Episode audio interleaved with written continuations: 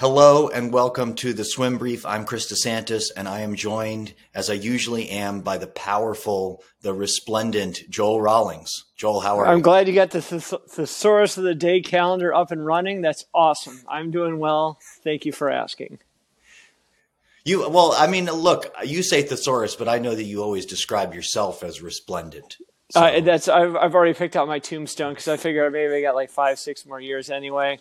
Resplendent is going to be the first one I'm going to have on there. That's a good one. Yeah. he resplended a lot, Joel Rawlings. So once resplendent Um, lies here. Yeah. Yes. Yeah. Um, before we get into the podcast today, uh, I want to give a shout out to our sponsor, Pro Swim Workouts. Um, if you're like me, then you've had a lot of moments in your life where you sat down to write a swim training session and suffered from a bit of writer's block. Um, maybe you're not satisfied with what you've been doing. You're looking for inspiration to solve a problem in a workout that you haven't yet. Um, whatever's going on, Pro Swim Workouts can be a great resource for that. Um, they have sessions organized by type of team, developmental level, type of workout, equipment needed, and course. And so you can always find something that will help you with what you need. And more than anything, um, I always say this I'm, I'm, happy to have them as a sponsor um, because the guy behind the site, Nico Messer, who, by the way, greatly enjoyed last week's podcast vis a vis AI, as I thought he would. Um, he he's one of us. He's a coach. He's got a lot of curiosity. Um, he made the site because he was looking for a way to get better. And uh, right now, Swim Brief listeners can get a discount on Pro Swim Workouts membership if you use code CD Swim Coach. And if you do so, you support this podcast. So that makes me happy too. Um, makes Joel happy, even though I don't kick any of that back to him. I just not a dime. Make him make him make him do this for free. That's a joke, people. By the way, I did um, I did offer Joel some sponsorship money once, and he um, he rejected me. Huh? Right, Joel? Yeah. Is that how you remember it? wow. Huh. Okay, well, we'll, we'll, we'll finish that up. That'll be a different podcast. So, what's this podcast going to be about? What's it? what are we going to talk about on this podcast? Okay, so people who have been listening, people who follow me on social media know that um, I have recently um, launched sign up for a course. This is the first of five courses I'm planning on offering in positive psychology in coaching. And, you know, it's, I, have realized since doing that, I've gotten really great response. Um, but I've realized since doing that that there are people that even even the one those that follow me on social media, people that listen to this podcast, people that know me, like my friends, right? Who I just kind of assume like, hey, you know, you know what this is all about, right? Are going, so what's that course all about?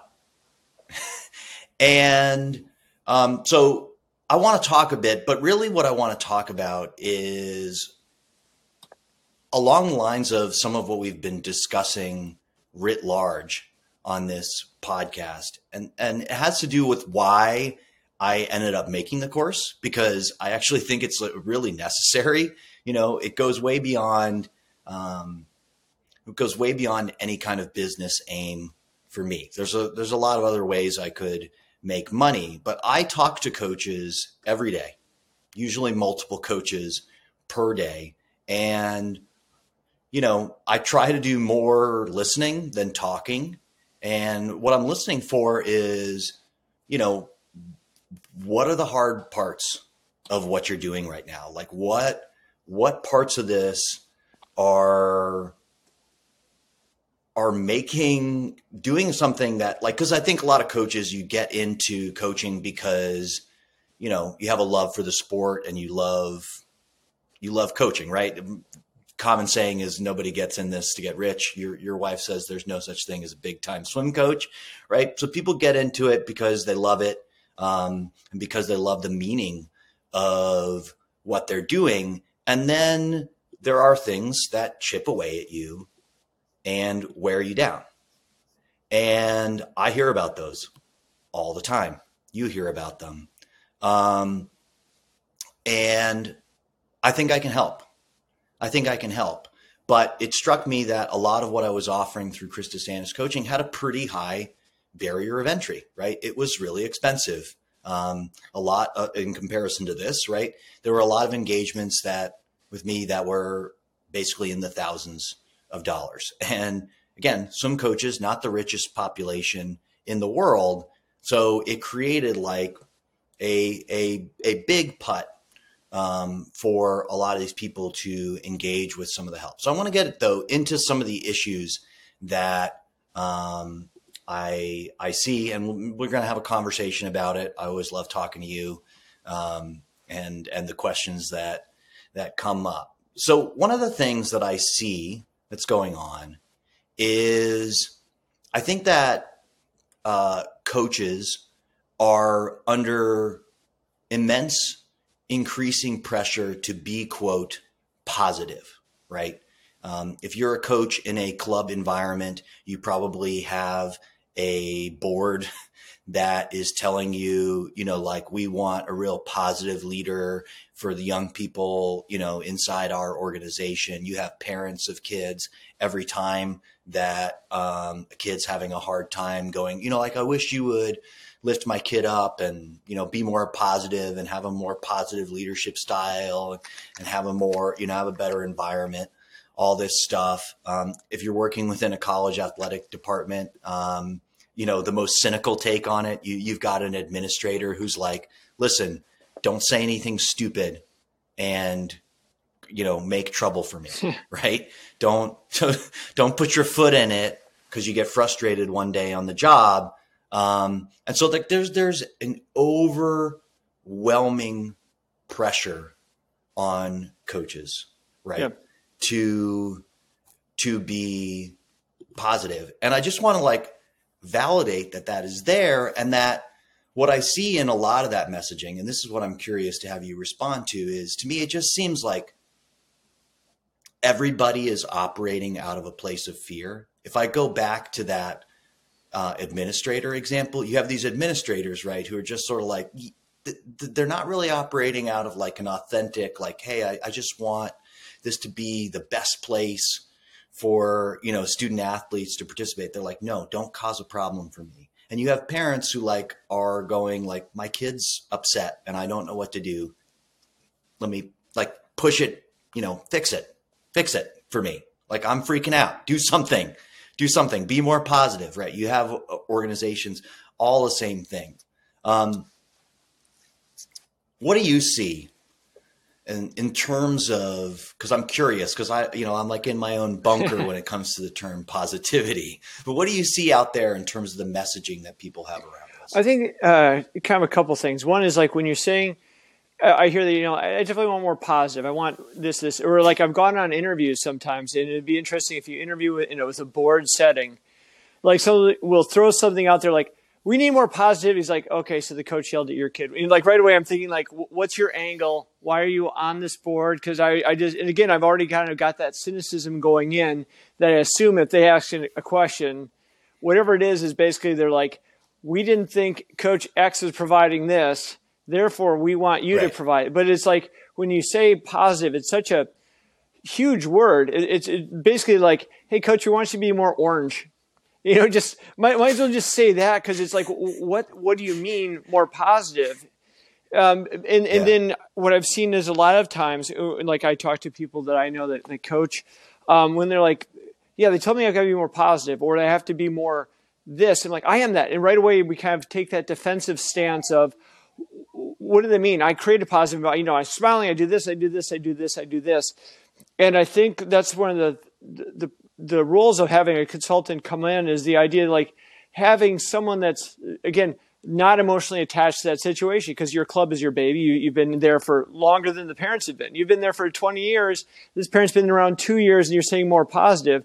So having someone that's detached from that situation, because obviously they have the emotional attachment of their child, and deservedly so, and you have the emotional attachment of your job, and you have someone come in that's going to say, "This this is just what I'm seeing, and this is what we could do to be more effective." Is like um, I worked at Phillips 66 down in Bartlesville, Oklahoma, for a while, and um, it was a pretty cool swim club because all these people were like really really intelligent parents, like involved in like you know, finding oil, like petrochemical, like all this chemistry kind yeah, of things. Chemical engineers and stuff. Brilliant yeah. people. And this one guy was saying that, that um, they were they were clearing out his department. Like a lot of people were getting laid off. They had a new new product manager, and he comes in. He's like, "Listen, uh, you know, just want to find out what everyone's doing here. Like, what's, you know, what, what what's your next big creation that you're going to come up with?" And so, like, so basically, he's like, so you have Maslow's hierarchy of needs. In day one, you've already come in and you've established that you all might lose your shelter, your ability to feed yourselves, and water because you might get fired.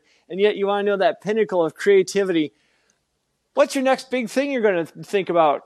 And do it in about 10 seconds because you have to justify your salary. And then, uh, you know, right. it's like, again, so, you, so the, that analogy going back to swimming is we want to be more positive, And now you're already kind of put on the spot of like, I'm not positive enough that I'm not doing enough, that yeah. I don't care about your kids, and, and all the stuff that comes in because positive is such an ambiguous word that you lump in with the child. Like, I've done this, this, this, this, this. And, and you immediately are on the defensive and kind of like thinking, why are they coming at me? There's just one more thing. I'm yeah. exhausted, one more thing. And no one's like laying out clearly, like, you know what? You, you, didn't say hello to them this morning. And it could be something as simple as that. But nonetheless, it's like, um, you know, and then when you get cornered on that, one day I didn't say hello. Are you kidding me? For sure. So, but so I think that's the thing is is um, is just the ambiguous nature of the language of, of parents' boards and things like that. Not really having a quanti- quantitative approach to that. We're like, what exactly do you want? You want five hellos? I'll give you five hellos. you know, want me to smile more? How much more? I'll I'll measure it out on my cheeks. What what do you want from me? Yeah, and I I think one of the things you're getting at too is I I I think that a lot of coaches see some of this talk and the reason why I think it's super toxic is that it's it's it's used to like disarm coaches. So, you know, the, the what's what's getting interpreted on the other end or what the coaches are, are are experiencing is like so now you want me to get your kid, you know, to um, Olympic trials, but I have to do it with one arm tied behind my back, um, while balancing like a, a dinner plate on my back foot.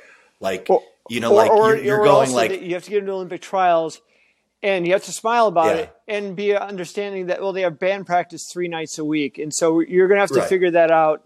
So with, a three day training plan to get them to trials and, and be positive about it. Yes.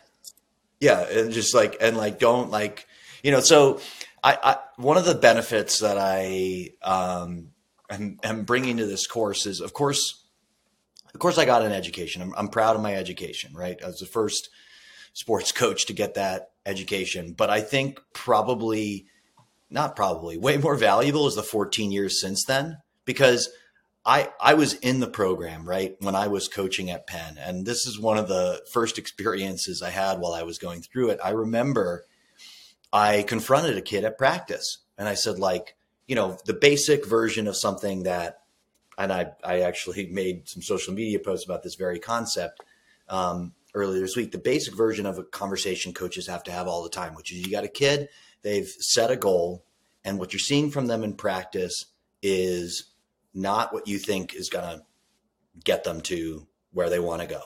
And so I was having, you know, I was having some version of that conversation, and the the kid immediately you know, smart, smart kid from Penn was like, Hey, you're the positive psychology guy. Like, why are you being so negative with me? By pointing that out. Mm-hmm. Right. And, um, so I've had 14 years to work on that problem because I think most people run into that quite a bit, right? You get to a point where you as a coach, you are making people uncomfortable. And we all know that there is uncomfortability in improvement, right? If improvement were comfortable, we'd all be on a glide path to improvement all the time, right? Like, you know, like, cause it'd just be like, oh, I'm just, I'm just getting faster at swimming mm. just by kind of doing my thing, right? Like, it doesn't work like that, right? So you have to get to points where people are going to be uncomfortable. And so now, t- taking that example, and again, saying that basically he has to be uncomfortable, uh, putting it in like a club setting or something, how would you go about either again now, now all of a sudden you've got him going one direction now. He's, he's saying that you're not being positive. Is it something like you should have addressed earlier which would probably uh, be a yes. You know, there's there's got to be a, maybe there's a step you can do earlier. But now you let's just say you've gotten to that point. You, you you're talking to one of your athletes. Listen, I, you've got great goals. You're not you're not doing what you need to get to those goals. You know, is there a way that you can preface that in a way where you're to you pull that pull that plane out of the nose, you know, out of the mountain, or or is there a way that now that he said you're not being positive, what would be some steps that you can go? You know, that basically I think what you're trying to do is you're telling them that you believe in them and you believe in those goals, yeah. but you also believe in the sport. You know, you respect the sport of swimming enough to say that again, your your training is what we're going to fall back on, not your desire. well, listen, like first off, I think anytime you elicit what essentially is just a defensive response, like I, I made somebody uncomfortable, right, and they immediately went like, "Stop." Mm-hmm. I mean, that's a version of like, "Hey, stop, back off." Right? They're using some you know they're using some rationalization to get me to stop which is you are the positive psychology guy so you should not say anything that makes me upset. But really what they're you know like what the person on the other end is you know that swimmer was communicating to me was what you're saying makes me feel upset and i want you to stop. Okay? So you know realize that like first off you're gonna do that. There's there's no perfect coach out there that can just go around and say all the perfect things in all the at all the perfect times um, and develop perfect relationships with everybody. But I would say, you know, in that specific situation, right? Like you have an opportunity to pull back and look systemically, like why is why Sam, is the athlete on the other end feeling defensive, right? Like right, why, right. when you are pushing them to that level, do you get do you get that response. So, so not so, so much like, what the words are, but why have we already gotten to this point of uh, of this defensive wall? And kind of the idea that uh, I've talked to some coaches about is, is, we always think like I should have like a, a, mountain of goodwill behind me, all the stuff I've done, but then one comment like that, sure. all of a sudden we have that defensive wall, and so. So that's that's kind of what we're talking about. So it's no longer so much about that you don't believe in me, so much as like why are we always why are we already at this wall? Yeah. Okay and I guess that like that gets to the heart of why like okay why positive psychology, and one of the reasons why it's extremely hard to sell to people. Mm-hmm. Okay, because you ask a question, you go, then what do I do now? And a lot of what I'm talking about is stuff that you are going to work on to pr- like make that scenario less likely in the future. Mm-hmm. But like, you know, our minds have a really hard time with that, right? We like we're we're you know creatures of survival. So it's like we see problem, fix problem. Right, right, right. Like tell me what to do to fix the problem. I'm focused on the problem that just came up right now, not right what what actually like rationally we understand as coaches, which is like that you don't go like, oh, I I messed up my flip turn at the meet. Well, like let's work on let's fix my flip turn right mm-hmm, now. Mm-hmm right? right? That you actually have a process for fixing on the flip turn. It takes a long time. It it involves like it involves looking at a big picture of things. So a lot of the positive psychology solutions are about you know creating the conditions for a better outcome down the line um, and not necessarily about being reactive in the moment, right? So, you know, it's kind of like uh, another way I've always described it is it is like it's mental prehab, right? Do you want to wait until your rotator cuff tears, mm-hmm, mm-hmm. or do you want to have that joint, you know, secure and ready to push really hard?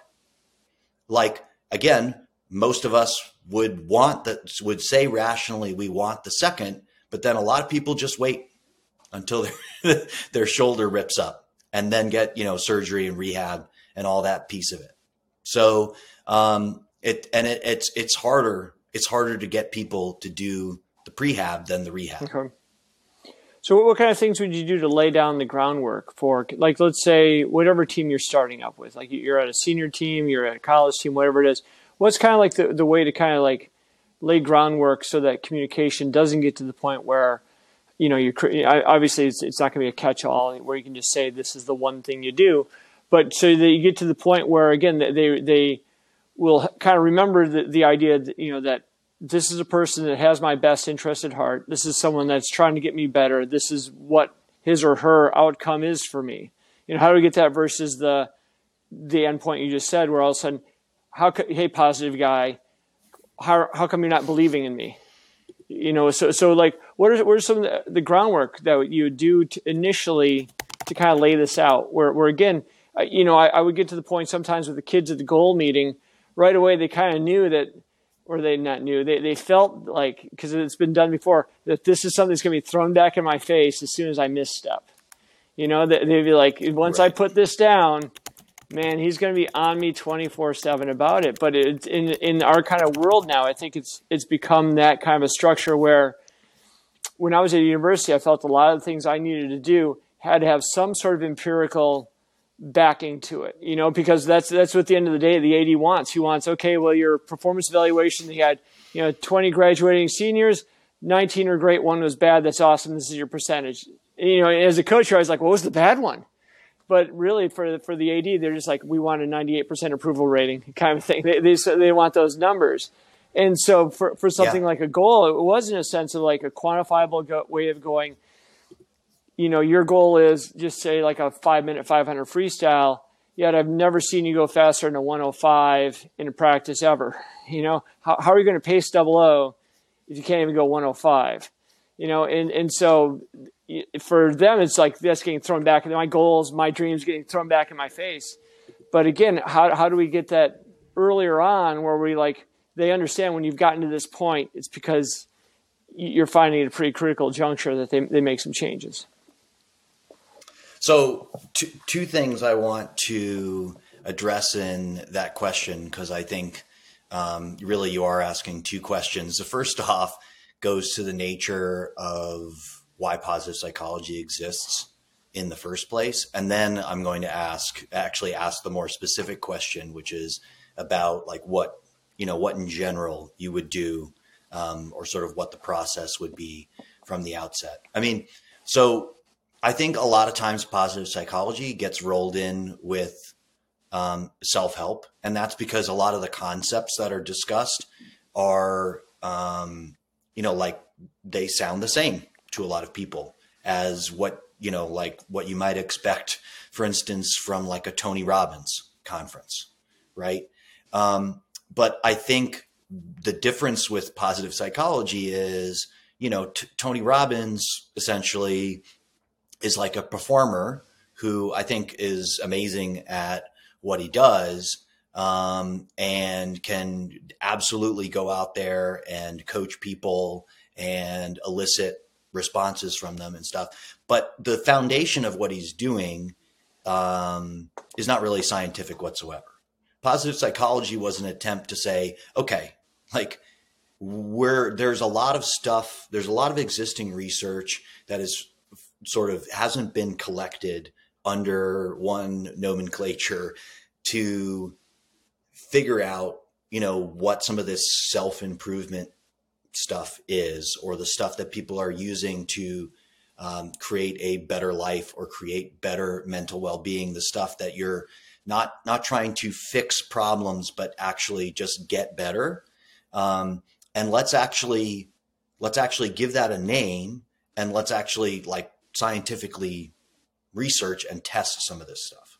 So, you know, so that exactly, so that institutionally we can say like, this is not just my opinion, man, right? But this is, this is actually something that people have tried to figure out like what works and what doesn't work. Mm-hmm. Um, and of course that stuff, like I'm the first one to say that that stuff has limitations, right? That's, I mean, look, that's why we have PhDs and that's why we have MDs.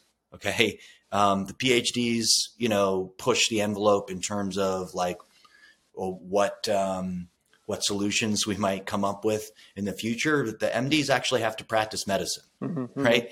Um, you know, and coaches are out there. They actually have to practice coaching. They're not they're not researchers. They're not out in the field. They actually have to um, they actually have to do stuff. Okay, so what would I do? Well, this this gets to the heart of what the actual course is because I think the first step um, for changing sort of some of the stuff within your organization is working on the concept of emotional regulation. And I, I, I tell a story about myself um, in a lot of context when I talk about emotional regulation. And that's actually from my first year of coaching, something I seldom actually talk about in this podcast. It's kind of like in a lot of forums, I just sort of glide over it. But I, I graduated from college and I worked at an all boys school for a year.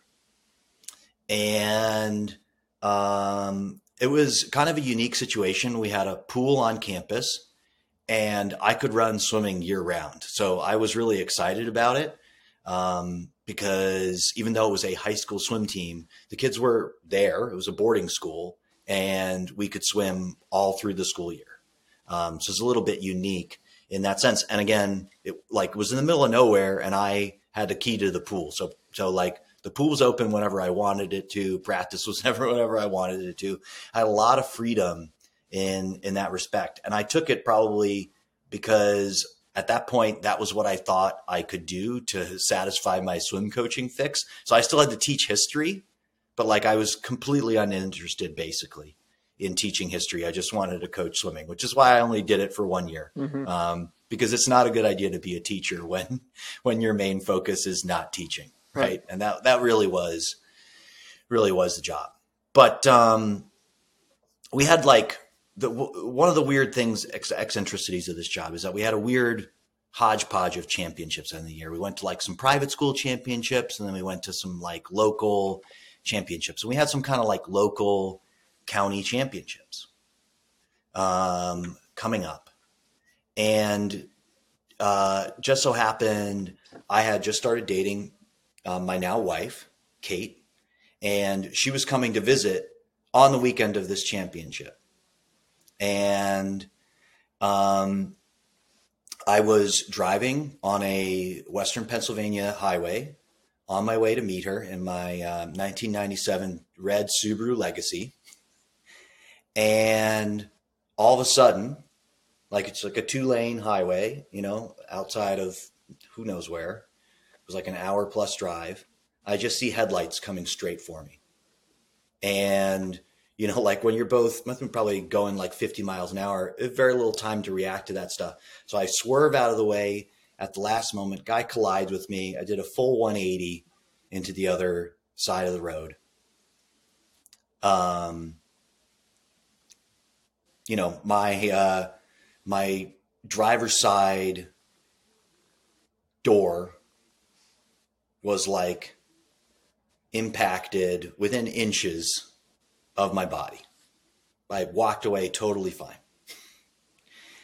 And the guy, unfortunately, behind me in the car um, took it head on. It was like one of those police cruiser cars, and the guy was driving like, you know, a Toyota Corolla, and his car just got totally smashed.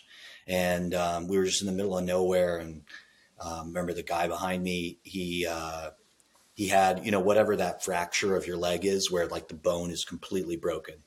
And, you know, his friend was screaming at him, like, you got to help me, like, pick his leg up. The reason I'm telling this whole story was it was pretty, pretty traumatic experience at the time. Um, and a couple days later, I have to go to this championship meet.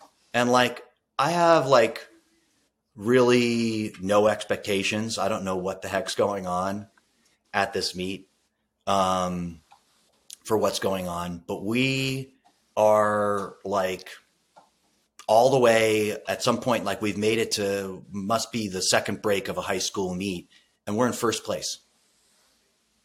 Like we're gonna win, but um, I've used up all my best swimmers, so I have nobody left for the 400 freestyle relay. And by the way, in my wife is on the pool deck watching this happen, so she can she can verify this place. And I was like, I melted down. I completely melted down. I um I could not figure out for the life of me what was what I was supposed to do, and somehow decided to uh, split the two relays that I had when I could have just gone with my four best remaining swimmers. And we lost the meet by two points. Why did I tell that whole story? um, because what I see over and over again in life, but you know specifically in sports and with coaches and with athletes, is you have these moments where emotionally you're just overwhelmed, and when you're overwhelmed emotionally, like you do not make the best decision. You don't. You don't, and that's that's why um, I start with teaching coaches actually like what is emotional regulation talk actually about what emotions are, how they're formed in the brain, how um, how the uh, thinking, how the cognitive parts of our brain respond to emotional signaling, mm-hmm. signaling. Sorry, sure. and um, then how you can interrupt various loops that you have, right? Where you get caught, where you're like, where you get a big emotional response. It leads to certain cognitive thinking on the other end, and then causes you to act in a certain way. And then, you know, that situation just sort of washed, rinse, repeats a lot of times. The cool thing about positive psychology is that it has a lot of really good tools for uh, changing things on the cognitive level. Okay. So, changing things on the level where you're thinking, and therefore breaking patterns um, within you. And and frankly, I think it's important for coaches to learn how to do that themselves. Everybody wants like when I go out there, they what they say they want is they want to be able to teach this to athletes. Um, the most important thing for me was working on it within myself. Has has, has never been uh, teaching other people. Like that is important as well, but um, the continual like internal process of it extremely extremely important and um, that's why I, I, I start with that as uh, as a beginning point and that's where i would start if you're looking at a team and you're sort of you're caught in these extremely frustrating loops mm-hmm. yeah especially like you see coaches all the time where um, you know, they can kind of see it coming. You know, that, that's always been the worst part about being a coach right. is like you see the train train wrecks coming, and there's not a thing you can do to stop it. You're like, this is going to happen. This will happen. This will happen. And and and like trying to figure out the way to like get that to not line up is pretty hard. And um, a lot of what you're saying it makes total sense in that it's a very scientific thing, and like the brain is set up. You know, like basically we're still hunter gatherers to the brain, especially at the deepest part of the brain that's just how we are. And so everything that attacks us, whether it's a, a lion or in a sense like something that's just become like that lion to us, like whether it's like a parent or a swim meet situation like that, that's going to elicit the same response that the lion does, the same negative hormonal response, the same brain response, and are, are basically kind of going back to that, that primitive brain of surviving. Like, what do I do to survive? What do I do to get myself out of this safely? and that's not going to be the diplomatic. You know, did you get 98% on your Scantron of, of end of the season evals? You know, it's completely different things to quantify it, but it is. It's it's it's what you are in that moment. And some coaches are able to compartmentalize, but I think in their ability to compartmentalize, uh, they create that distance a little bit. And I see that a lot now with like Division One swim teams, where you're merging programs of one and two of the men and women and things like that, and the coach becomes more of the CEO you know, and like that's not really what we got in is, you know, if you're a good coach, doesn't mean you're a good business manager or a good CEO, but that's what you kind of yeah. have to become and you have to assume that role and that role becomes you trying to become more detached because you might have to fire that assistant you might have to cut that swimmer you have to figure out the budget you have to figure out all these other things that are in a sense business decisions and not what you got into the whole coaching for and so you see sometimes where the coaches become devoid of emotion in a sense as, as a protective mechanism, I think. Yeah, and I, I I had another thought about something you mentioned there as I was walking around today, walking and thinking, um, which is something I try to do a couple times a day. I recommend to other people as well. You talk about you know how like the the the brain is perceiving um, threat, regardless of you know whether the the threats are what most of us face on a daily basis um, versus you know like historically ancestrally sort of like real um, life threatening stuff. You know an, an, observation that i had that you and i and a conversation you and i had offline last week is i was watching the video version of this and editing a bit and i just said to you like i was like hey joel you look great. Like what's what's up? Like what you've been doing? And you and i had a little i'm not going to get into all the details of it you and i had a little um, uh, talk and i know i've been talking to you too about stuff that um, i've been working on with myself and um, you know I, I, had a podcast earlier this week where I, I talked about my return to swimming. And i said you know one of the things i said in there is like hey everybody's got a goal for their body. I don't care like you might be listening to this to going like i'm not going to go swim. Okay? That's fine. But you you have a goal for your body. Like you want to be able to do certain things. You want um, maybe you want to look a certain way although that you know comes with its own consequences. But i think one of the things that people are dealing with that's really challenging in that respect and i'm going to bring this all the way back to our minds is we live in an environment where it's never been easier to eat poorly right like the the accessibility of delicious, terrible for you food has never been better. right? So that does create a challenge. I know it creates a massive challenge for me in terms of eating what I want. Well, this the mind is not that different from the body. Okay? It's a lot more similar than it is different. Right now, in the era that we're living right now, it has never been easier to do things that are bad for your mental health. Right? Like we literally all almost all carry around right. devices yeah, yeah. that we know are not good for our mental health yeah. and we look at them a lot. Right. Okay. Um that's just like one example of something. So you know, in the same way, like you may be noticing, like, hey, I'm, I'm, I'm not having a great time doing this, or I'm not enjoying this as much as I do, or, you know, like rationally on a certain level, I know my life is pretty good, but like, but it doesn't feel like that. Okay. Realize that, um, you know, changing that is an intentional process, mm-hmm, mm-hmm.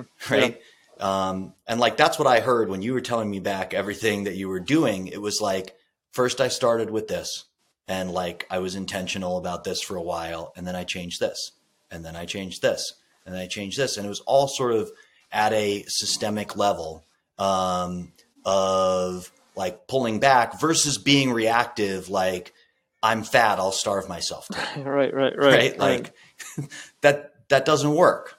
Um, it's it's certainly some people can get themselves to do it in a short term, but you know, like being purely reactive to some of this stuff rather than thinking like, okay, how do I actually want to set this up better mm-hmm.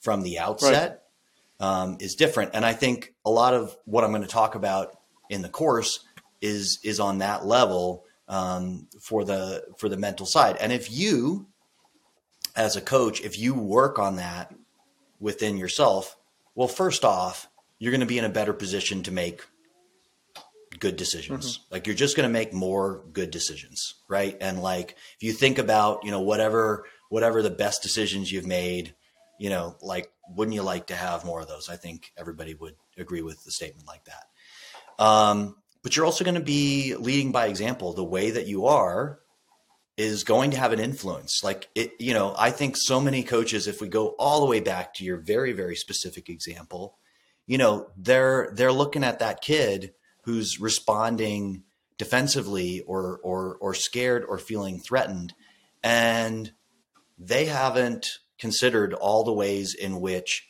they um, they feel very threatened and uh, are you know are responding defensively, and um, are are I, I, think there's no better lack for it. But I I, I want to find a way to help coaches have more respect for themselves, mm-hmm. um, because so often a lot of this stuff they go like, well, let, let, me like get something for the swimmers, get something, do do something for yourself, man. Yeah. Like you you are um, like you said, you're somebody that's hopefully going to be with this team for 20 years. The kids are going to come and go. Like you will be here for generations of people. And um, so everything that you invest in yourself, that pays huge dividends to everybody that you end up coaching down the line. And I, I've seen a lot of people who don't end up making that investment in themselves until they step away from coaching. And I want to find a way to get people to do it while they're while they're still in the game. Yeah, I think um, kind of try to maybe summarize kind of what you're saying. Like it's kind of that, that analogy of the boiling frogs, where if you just you know put put frogs in water and you don't have to jump out, you keep turning the heat up, heat up, heat up. Eventually, they'll, they'll boil themselves alive. Versus if they hit the hot water, like they're getting out right away. The same thing with the coaches. Yeah. I think you know we kind of set ourselves into that role of servitude of like you know we have to you know for the team we need these kids to do X, Y, and Z. We need to do this, and so I'm going to live by this example.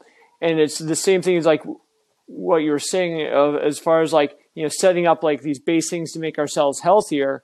We set up base levels each each step of the way, making us unhealthy in a sense of like you know you gave up a little extra time doing this you know, you got in that car accident, and probably the first thing you're like, I got to get to that meet. What do you mean help that guy with the leg? I've got to get to a meet. I've got a swim meet. Kids are going to be swimming soon. And I'm supposed to help with the. You're like, well, I mean, I was immediately, I was worried. I was like, Kate's at the airport. Yeah, Who's going to get her now? Exactly. Like, and it, it's like it's. I almost died. It's literally almost death versus this. Yeah, and that's the thing is we we yeah. And so when you step back and you look at that, you're like, well, that's ridiculous. But in the moment, again, you've set all these little steps along the way to put yourself in a position in coaching where you're not going to be, you know, all right, I'll, I'll come in. Someone's going to come in for an extra practice. I'll be there for that kid. Someone might be there 15 minutes early. I'm going to be there 30 minutes early. I'm going to stay 15 minutes late. I'm going to push against these other things like, well, you know, so many times like, oh, I don't need to eat lunch. I got to finish this work. And then ah, I, I don't really need to do this. I, you know, I, working out, that's backburn. You know, all the things for yourself for for me from a personal standpoint, I would always go the things I would do for myself. I'd be like, that's not as important as the stuff that I'm doing for the team. Therefore, I need to step back away from that, and, and that became my time reservoir. And I'll just make it up later, much like you're saying.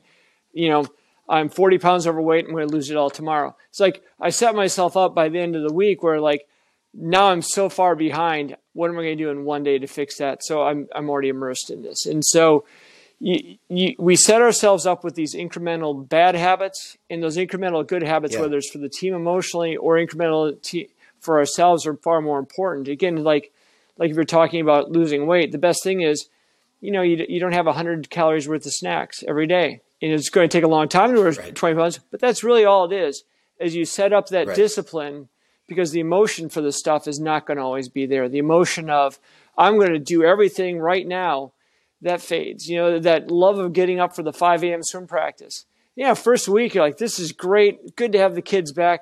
It fades. And so eventually that discipline of doing the things needs to take over. But we want to make sure that we set up healthy, um, healthy boundaries, healthy steps towards that. So again, we are giving as much as we can, but understanding that it's, it's a marathon, it's not a sprint. We've got a career to think about. We've got a family to think about. We've got a lot more kids than like one kid making possibly Olympic trials versus 100 kids on the team kind of thing. Well, I see, and, and I even like I'm I'm hearing a few triggered coaches in what you just said because I think some people sure. are going to listen to oh, it. Oh yeah, it, it sounds very go, selfish. They're going to go, Chris and Joel, like, yeah, Chris, I'll sign up for your course so you can tell me to stop working so right, hard. Right, right, right. And you know, like, not. No, that's actually not what I'm saying. That's actually not what I'm going to help you to do because I, for so long, believed I, I would have the same response. I would have the same response. I'd go like, yeah, okay, you know, I, I know I should do X, Y, and Z, but like, I, I got to do this. I have to do this. That you know, and what I'm realizing, finally, is that that by actually being disciplined about working on myself. I actually have more to give. Right. So like the the process of giving more to the to the people around me, which is what I like that's at the core of most coaches. They want to be giving, they want to give of themselves to the to the world. Well, like somebody's got to build you back up and the really the only person that can do it is you right, right. right, and so when you when you actually have a process for building yourself up then yeah you have even more to give and it's not like you're constantly you know at the end of the day like oh like that's that's it that's all i got yeah. you know like no and i think even more basic of an analogy because like when i was saying what i was saying there is like again, when we're talking, you understand where I'm coming from, and I never think that anyone might actually listen to this. it, it is again the idea that um, that that does sound selfish, but for, from my standpoint, it's it's the standpoint of like the more basic, like most coaches start out as lifeguards. You can't save someone if you're exhausted. You know, I, I remember um, right. W- one of your favorite assistant coaches uh, was on my swim team, and he was out in the surf way too far, way over his head, getting slammed by waves and the lifeguards were on the beach because this is like you know 50 degree California water during the during the winter time. The lifeguards like you know, I know your kids can swim all right. However, those are some bigger kids. I'd rather help a distressed swimmer than have to go make a save. So if those guys need to throw their hand up and say they need help, you know that that's not being less of a man. That's just helping me out a lot. And it's like that thing that he said like makes a lot of sense in every aspect of your life. It's like it's a lot easier to be like you know what I need to set some boundaries uh, and, and, do that early so that I have enough energy to be able to, you know, get back to shore, or in this case, to make that save. If you want to help someone else on your team, again, the whole, you know, what our podcast started was the idea that you're sitting there, you're exhausted, you're tired, you're emotionally spent, and you say one thing that in your head doesn't sound bad. You know, the one thing is like you're, right. you're, not living up to your goals. I think we can do better. And in their head, whatever day they had, they brought in their emotional baggage, and they just heard Chris hates me. And he was like, I, I didn't, right. I didn't say I hated you. Chris yelled Chris, at me. Chris today. doesn't believe in me. He hates me. He yelled at me. Yeah. And and that's what he heard. And and again, we we've talked about this in a previous podcast that there's there's a possibility of many different realities. That reality in your head is true you, you believe in them. Yeah. Just they're not living up to their end of the goals right now, and we got to adjust that because I believe in you that you can adjust those goals. Otherwise, I would said those goals were ridiculous. And his reality is Chris doesn't believe me. So again, it's like you can't say the kid's a liar. That's that's how he interpreted what you said, you know. And and so that's that's what we have to address is that what we say isn't always what's in our head, and especially when we're tired, it's going to come out wrong. It's going to have a tone to it that we didn't mean to have. You know, you're reading an email when you're exhausted, and my tone is always like, I can't believe they're grinding on me about this. Right. And, right. and it was like, how are you feeling today? What do you mean by that? You sarcastic, you know, you're like, again, it's, it's one of those things we, we take so much into an email. We do the same thing into a conversation. We, we think that there's a look, yeah. we think there's a tone, but that's kind of what we put into it. And so I guess it's a long way of saying is, is again, that that rest isn't just being lazy. That rest is creating a rest where you're able to kind of take a step back and go, you know what? Um, I don't think they meant this. Why don't I ask for clarification? Which takes a lot of energy to do when you're tired. Like, can you clarify what you just said? Yeah. well, well, and even in the example that you're you're citing here, like, okay, I would love to live it. Like, I think that most coaches, if they, for instance, were coaching like 10 people versus 30 people at a sure, time, sure. they could um, say something, you know, they could make a mistake in what they say a lot more often because their relationships would be better and they would have time afterwards to go like, oh, hey, I, I saw you were pretty upset when I said that. Like, what's going on? You know, like they, they know how to do the relationships. Unfortunately, most of us are not operating in situations right where yeah, we yeah. have all day to like build relationships and do all sorts of stuff. Like I would love to live in that world, but like, you know, let's find a way to structurally build something where you're less likely to find yourself in that situation because that's that's um, like we can work on both at the same time is really yeah I mean, we're, if you heard on this podcast we're advocating your, for both we're allowed to have your personality well when you coach. Yeah, I, I, I was thinking about yeah. this like um, I think it, like I was watching one of those uh, things with Ricky Gervais, and he was talking about I'd rather have like a joke that like ten people in the audience really laugh hard at than a joke where a thousand people kind of chuckle at. And it's like in a sense that's kind of like what coaching has become is like you can't say something really hard driving like we need to get you to the Olympic trials. You're not living up to your goals because now you broke. You know now you got 900 people not laughing or 900 people not getting that message. And sure, one or two right. are getting that message, and that's great, and they're going to do great things. But now you have you alienated the other group, and you want you know your emotion to come out. You want your fire to come out a little bit in the sport. However, far too often we've heard coaches you know use that same. I was you know I'm just emotional about the sport. I'm just fired up about the sport. And that's their cover for being an asshole you know? Well no but i say i say hold on to it. I, am going to help you hold on to it. Right. And like but but it needs to be channeled a little bit. Yeah. Yeah. I'm gonna i'm i'm gonna i if you take this course i will help you continue to push people as hard as you want to push them but feel like feel better about the fact that you are a positive force and that you are um, coaching in a in a positive direction, that you are building people's belief in themselves, that you're building them up, that you are aware of what's going on, that you're empathetic, like you can be confident in all those things and push people really, really hard. Right? You don't have to actually sacrifice that value um, on the path to doing that. And and I think that's again, if I go back to the beginning, some of the toxic messaging um, that I see around that where, where coaches get, you know, like you, you be more positive and implicit in that is stop, stop pushing people so hard, you know, like, which, which just like grates against the values of coaches. They know that their high expectations are actually a key part of why they're successful. Right. If they came in and just go like, everybody just do, you know, do some hundreds on whatever. Yeah, yeah like yeah. they know that, that that that doesn't actually help people to get faster. So, um, all right, I think we're going to cap cap it at there for today. Joel, thank you so much as always. Um, thank you to everybody for listening. If you want to follow uh, for more positive psychology, quick quick bite content, you can um, go to Instagram.com, Chris D underscore coach, uh, CD swim coach on Facebook. If you go to Chris D coach and uh, click on positive psych education tab on the top. You can sign up for the course. Uh, still spots available for that, and uh, I'd love to have you, uh, especially if you if you listened here and uh, feel like this is for you. And uh, thank you to everybody for listening. Thank you to Pro Swim Workouts for sponsoring this podcast. And I'll see you guys all next week. Great. Thank you.